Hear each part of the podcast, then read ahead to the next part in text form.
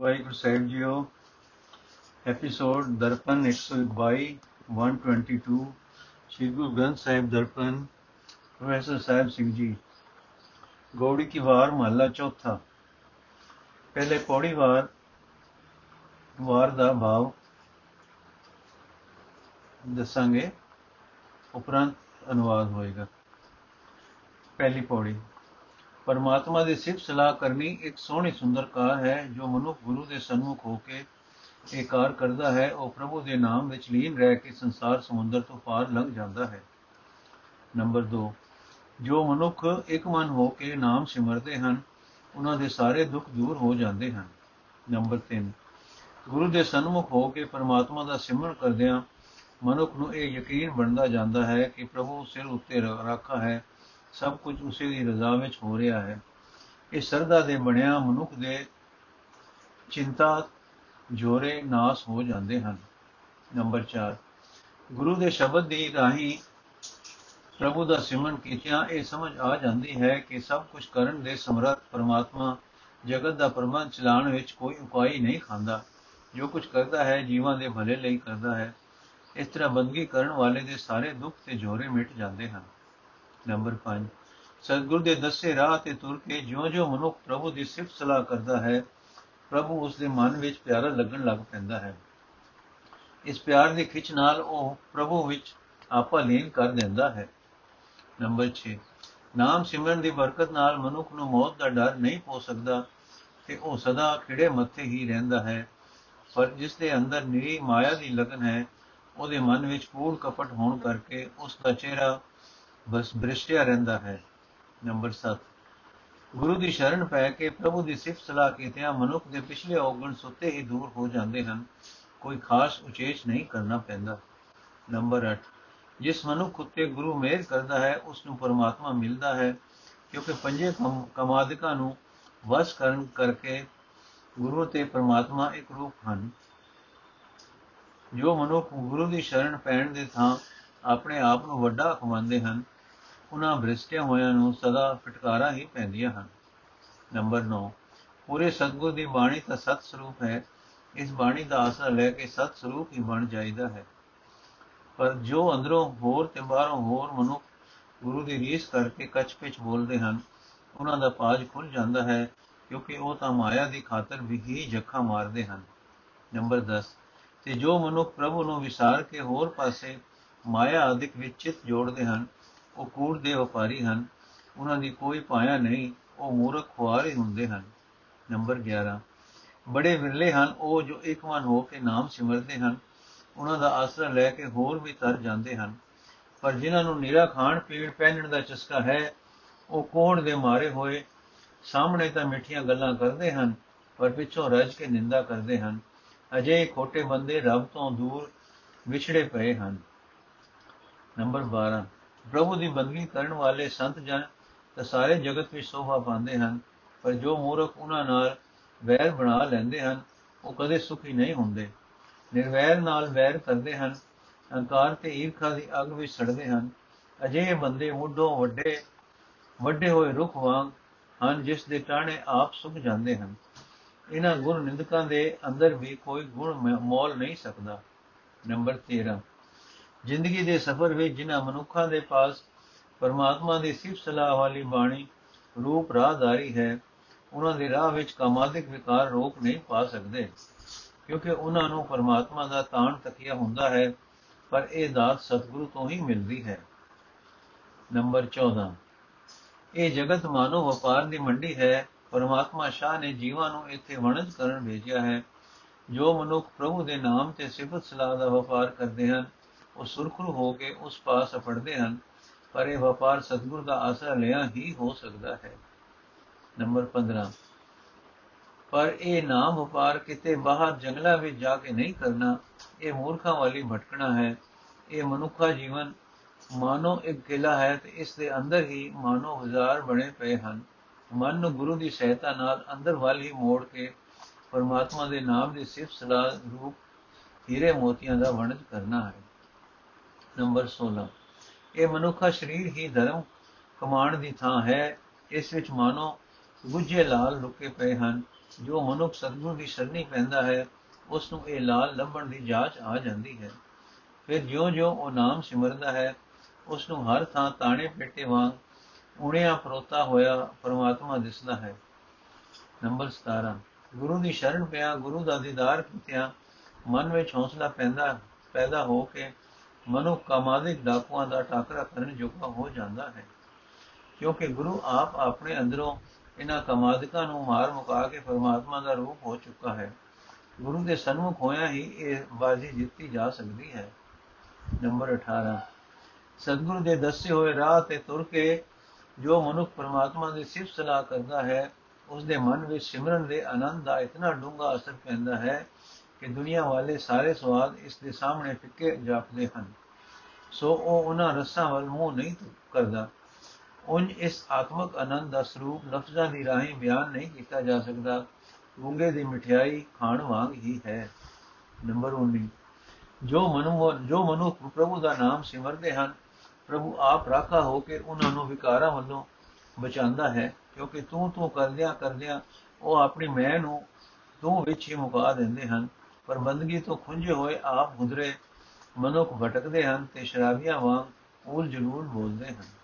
Number 20 ਜੋ ਜੋ ਸਿਰਫ ਸਲਾਹ ਵਿੱਚ ਮਨ ਵਿਚਦਾ ਹੈ, ਸਿਮਰਨ ਵੱਲ ਹੋਰ ਵਧੇਕ ਖਿੱਚ ਬਣਦੀ ਹੈ। ਇਥੋਂ ਤੱਕ ਕਿ ਦੁਨਿਆਵੀ ਰਸ ਇੰਦਰੀਆਂ ਨੂੰ ਆਪਣੇ ਪਾਸੇ ਖਿੱਚ ਨਹੀਂ ਨਹੀਂ ਸਕਦੇ। ਐਸੇ ਮਨੁੱਖ ਲੋਕ ਪਰਲੋਕ ਦੇ ਦੋਹੇ ਥਾਈਂ ਸ਼ਾਬਾਸ਼ੀ ਖਟਦੇ ਹਨ।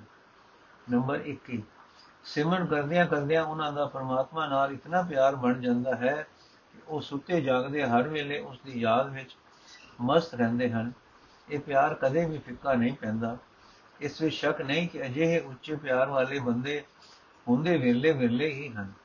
ਨੰਬਰ 22 ਜੋ ਮਨੁ ਗੁਰੂ ਦੇ ਸਨਮੁਖ ਹੋ ਕੇ ਸਿਮਰਨ ਤੇ ਪਰਮਾਤਮਾ ਦੀ ਭਾਲ ਕਰਦਾ ਹੈ ਉਸ ਨੂੰ ਆਪਣੇ ਅੰਦਰੋਂ ਹੀ ਪ੍ਰਭੂ ਲੱਭ ਪੈਂਦਾ ਹੈ। ਉਸ ਦਾ ਮੌਤ ਦਾ ਡਰ ਵੀ ਮੁੱਕ ਜਾਂਦਾ ਹੈ, ਕਿਉਂਕਿ ਉਹ ਆਪਣਾ ਆਪ ਪਰਮਾਤਮਾ ਨਾਲ ਇੱਕ ਮਿਕ ਕਰ ਲੈਂਦਾ ਹੈ। ਨੰਬਰ 23 ਜੋ ਜੋ ਮਨੁ ਗੁਰੂ ਦੇ ਰਸਤੇ ਰਾਹ ਤੇ ਤੁਰ ਕੇ ਪ੍ਰਭੂ ਦੀ ਸਿਫਤ ਸਲਾਹ ਕਰਦਾ ਹੈ ਤਿਉ ਤਿਉ ਉਸ ਦੇ ਉਸ ਨੂੰ ਪ੍ਰਭੂ ਦੀਆਂ ਵਡਿਆਈਆਂ ਪ੍ਰਤੱਖ ਤੌਰ ਤੇ ਉਸ ਦੀ ਬਣਾਈ ਹੋਈ ਕੁਦਰਤ ਵਿੱਚ ਦਿਸ ਪੈਂਦੀਆਂ ਹਨ। ਇਸ ਦਾ ਸਿੱਟਾ ਇਹ ਨਿਕਲਦਾ ਹੈ ਕਿ ਉਸ ਮਨੁੱਖ ਦੀ ਤ੍ਰਿਸ਼ਨਾ ਮਿਟ ਜਾਂਦੀ ਹੈ। ਨੰਬਰ 24 ਸਭ ਜੀਵਾਂ ਦੇ ਅੰਦਰ ਮਾਇਆ ਦੇ ਪ੍ਰਭਾਵ ਦੇ ਕਾਰਨ ਚਿੰਤਾ ਆਦਿਕ ਦੇ ਫੁੱਲੇ ਉੱਠਦੇ ਰਹਿੰਦੇ ਹਨ, ਪਰ ਜੋ ਮਨੁੱਖ ਗੁਰੂ ਦੀ ਸ਼ਰਨ ਪੈ ਕੇ ਸਿਮਰਨ ਕਰਦੇ ਹਨ ਉਹਨਾਂ ਨੂੰ ਹਰ ਥਾਂ ਪ੍ਰਭੂ ਦੇ ਕੀਤੇ ਚੋਜ ਦਿਸਦੇ ਹਨ। ਇਸ ਲਈ ਮਾਇਆ ਦਾ ਕੋਈ ਅਡੰਬਰ ਉਹਨਾਂ ਨੂੰ ਪ੍ਰਭੂ ਦੀ ਯਾਦ ਵੱਲੋਂ ਥੜਕਾ ਨਹੀਂ ਸਕਦਾ। 25 25 ਨੰਬਰ। ਜੋ ਮਨੁ ਗੁਰੂ ਦਾ ਉਪਦੇਸ਼ ਗੋ ਨਾਲ ਸੁਣ ਕੇ ਗੁਰੂ ਦੇ ਦੱਸੇ ਰਾਹ ਤੇ ਤੁਰਦਾ ਹੈ ਉਸ ਦੇ ਪਾਪ ਵਿਕਾਰ ਦੂਰ ਹੋ ਜਾਂਦੇ ਹਨ। ਉਸ ਦਾ ਚਿਹਰਾ ਖਿੜ ਆਉਂਦਾ ਹੈ। ਇਹ ਰਸਤਾ ਨਿਰਾਲਾ ਹੀ ਜਾਪਦਾ ਹੈ, ਪਰ ਇਹ ਸੱਚ ਹੈ ਕਿ ਸਤਗੁਰ ਦੀ ਹੀ ਸਿੱਖਿਆ ਸੁਣ ਕੇ ਮਨ ਆਤਮਾ, ਮਨ ਪਰਮਾਤਮਾ ਦੇ ਪਿਆਰ ਵਿੱਚ ਭਿੱਜ ਸਕਦਾ ਹੈ। ਨੰਬਰ 26 ਪਰ ਜਿਨ੍ਹਾਂ ਮਨੁੱਖਾਂ ਦਾ ਮਨ ਮਾਇਆ ਵਿੱਚ ਪਤੀਜਿਆ ਹੋਇਆ ਹੈ, ਉਹਨਾਂ ਦੇ ਪਾਸ ਆਉਣ ਦਾ ਸਵਾਦ ਨਹੀਂ ਆਉਂਦਾ, ਕਿਉਂਕਿ ਸੱਚ ਤੇ ਕੂੜ ਦਾ ਮੇਲ ਨਹੀਂ ਹੋ ਸਕਦਾ। ਕੂੜ ਦੇ ਵਣਜਾਰੇ, ਕੂੜ ਦੇ ਵਪਾਰੀਆਂ ਪਾਸ ਹੀ ਜਾਣਾ ਪਸੰਦ ਕਰਦੇ ਹਨ। ਨੰਬਰ 27 ਚੋਰ ਜਾਰ, ਚੋਰ ਰਾਤ ਦੇ ਹਨੇਰੇ ਵਿੱਚ ਇਹ ਸਮਝ ਕੇ ਕਿ ਹੁਣ ਕੋਈ ਨਹੀਂ ਵਿਖਦਾ, ਚੋਰੀ ਕਰਨ ਤੁਰ ਪੈਂਦੇ ਹਨ। ਸੰਨਾ ਲਾਉਂਦੇ ਹਨ, ਪਰਾਈਆਂ ਇਸਤਰੀਆਂ ਵੱਲ ਵਿਕਾਰ ਦੀ ਨਜ਼ਰ ਨਾਲ ਤੱਕਦੇ ਹਨ। ਪਰ ਉਹਨਾਂ ਦੇ ਇਹ ਵਿਕਾਰ ਪਰਮਾਤਮਾ ਤੋਂ ਨਹੀਂ ਲੁਕ ਸਕਦੇ। ਆਖਰ ਉਸ ਦੇ ਬੱਧੇ ਨਿਯਮਾਂ ਅਨੁਸਾਰ ਵਿਕਾਰੀ ਬੰਦੇ ਦੁਖੀ ਹੁੰਦੇ ਹਨ ਤੇ ਪਛਤਾਉਂਦੇ ਹਨ।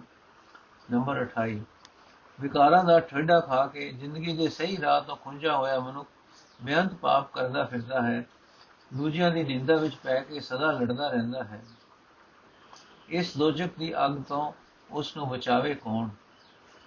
ਨੰਬਰ 29 ਜਿਸ ਮਨੁੱਖ ਨੂੰ ਗੁਰੂ ਪਰਮਾਤਮਾ ਦਾ ਨਾਮ ਬਖਸ਼ਦਾ ਹੈ, ਉਸ ਦੇ ਸਾਰੇ ਝੋਰੇ ਤੇ ਕਾਮਾਦਿਕ ਵਿਕਾਰ ਨਾਸ਼ ਹੋ ਜਾਂਦੇ ਹਨ, ਕਿਉਂਕਿ ਪ੍ਰਭੂ ਦਾ ਨਾਮ ਹੀ ਜ਼ਿੰਦਗੀ ਲਈ ਸਹੀ ਆਸਰਾ ਹੈ। ਨੰਬਰ 30 ਵਿਕਾਰੀ ਪਾਪੀ ਮਨੁੱਖ ਬੰਦਗੀ ਕਰਨ ਵਾਲੇ ਦਾ ਕੋਈ ਨੁਕਸਾਨ ਨਹੀਂ ਕਰ ਸਕਦਾ। ਸਗੋਂ ਆਪਣੇ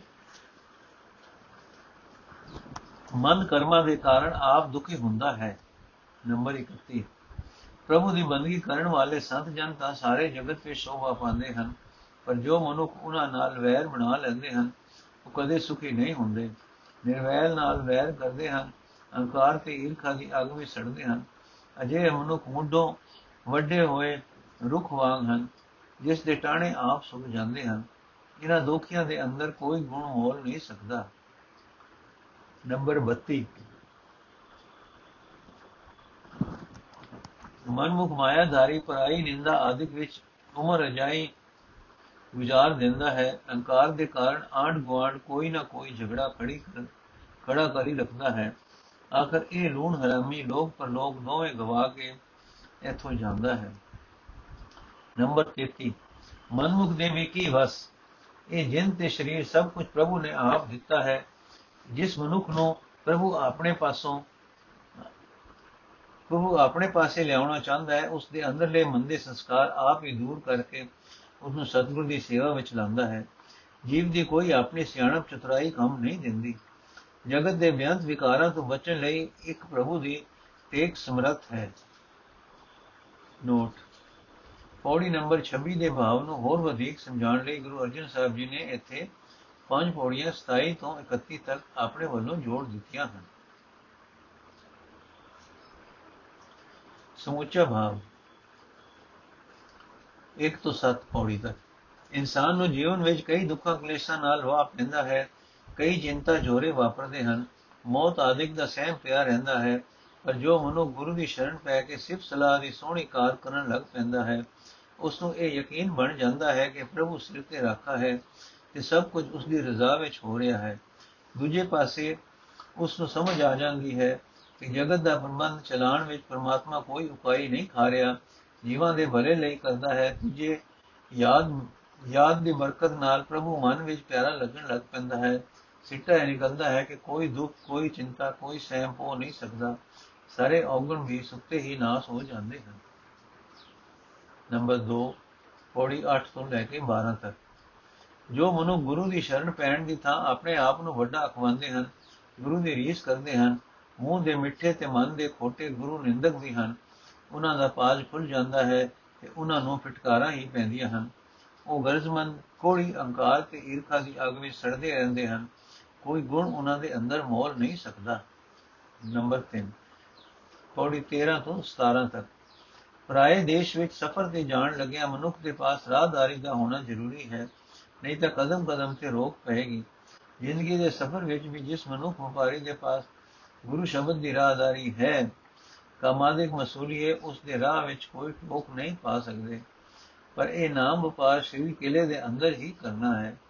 ਜੰਗਲਾਂ ਵਿੱਚ ਭਟਕਣ ਦੀ ਲੋੜ ਨਹੀਂ। ਸਰੀਰ ਦੀ, ਸਰੀਰ ਹੀ ਧਰਮ ਕਮਾਂਡ ਦੀ ਥਾਂ ਹੈ। ਇਸੇ ਵਿੱਚ ਗੁੱਜੇ ਲਾਲ ਲੁਕੇ ਪਏ ਹਨ। ਗੁਰੂ ਦੀ ਸ਼ਰਨ ਪਿਆ, ਇੱਕ ਤਾਂ ਇਹ ਲਾਲ ਵਿਹਾਜਣ ਦੀ ਜਾਂਚ ਆ ਜਾਂਦੀ ਹੈ। ਦੂਜੇ ਇਹਨਾਂ ਨੂੰ ਲੁੱਟਣ ਵਾਲੇ ਕਾਮਾਦਿਕ ਡਾਕੂਆਂ ਦਾ ਮੁਕਾਬਲਾ ਕਰਨ ਲਈ ਹੌਸਲਾ ਬਣਾ ਹੁੰਦਾ ਹੈ। ਨੰਬਰ 4 ਪੌੜੀ 18 ਤੋਂ 25 ਜੋ ਜੋ ਸਿਮਰਨ ਦੇ ਆਨੰਦ ਦਾ ਮਨ ਤੇ ਡੂੰਘਾ ਅਸਰ ਪੈਂਦਾ ਹੈ ਤੂੰ ਤੂੰ ਕਰਦਿਆਂ ਮਨੁੱਖ ਦੀ ਮੈਂ ਮੈਂ ਤੂੰ ਤੂੰ ਮੈਂ ਮੈਂ ਤੂੰ ਵਿੱਚ ਮੁੱਕ ਜਾਂਦੀ ਹੈ। ਸਿਮਰਨ ਵੱਲ ਇਤਨੀ ਵਧੇਕ ਖਿੱਚ ਬਣਦੀ ਬਣਦੀ ਜਾਂਦੀ ਹੈ ਕਿ ਦੁਨਿਆਵੀ ਰਸ ਇੰਦਰੀਆਂ ਨੂੰ ਖਿੱਚ ਹੀ ਨਹੀਂ ਪਾ ਸਕਦੇ। ਪਰਮਾਤਮਾ ਨਾਲ ਕੁਝ ਅਜਿਹਾ ਪਿਆਰ ਪੈਂਦਾ ਜਾਂਦਾ ਹੈ ਕਿ ਸੁੱਤਿਆਂ ਜਾਗਦਿਆਂ ਉਸੇ ਦੀ ਯਾਦ ਪਿਆਰੀ ਲੱਗਦੀ ਹੈ। ਫਿਰ ਤਾਂ ਅੰਦਰ ਵਸਦਾ ਵੀ ਉਹੀ ਦਿਸਦਾ ਹੈ ਤੇ ਬਾਹਰ ਕੁਦਰਤ ਵਿੱਚ ਵੀ ਉਸੇ ਦਾ ਜਲਵਾ ਨਜ਼ਰੀ ਆਉਂਦਾ ਹੈ। ਤਦੋਂ ਜਿਵੇਂ ਮੁਸਫਰ, ਜਿਵੇਂ ਮੁਸਵਰ ਨੂੰ ਉਸ ਦੀ ਆਪਣੀ ਬਣਾਈ ਸੁੰਦਰ ਤਸਵੀਰ ਮੋਹ ਨਹੀਂ ਸਕਦੀ, ਤਿਵੇਂ ਪ੍ਰਭੂ ਨਾਲ ਇੱਕਮਿਕ ਹੋਏ ਬੰਦੇ ਨੂੰ ਮਾਇਆ ਦੇ ਸੋਹਣੇ ਚੋਜ ਮੋਹ ਨਹੀਂ ਸਕਦੇ, ਪਰ ਇਹ ਸਾਰੀ ਬਰਕਤ ਗੁਰੂ ਦੀ ਸ਼ਰਨ ਪਿਆ ਹੀ ਮਿਲਦੀ ਹੈ। ਨੰਬਰ 5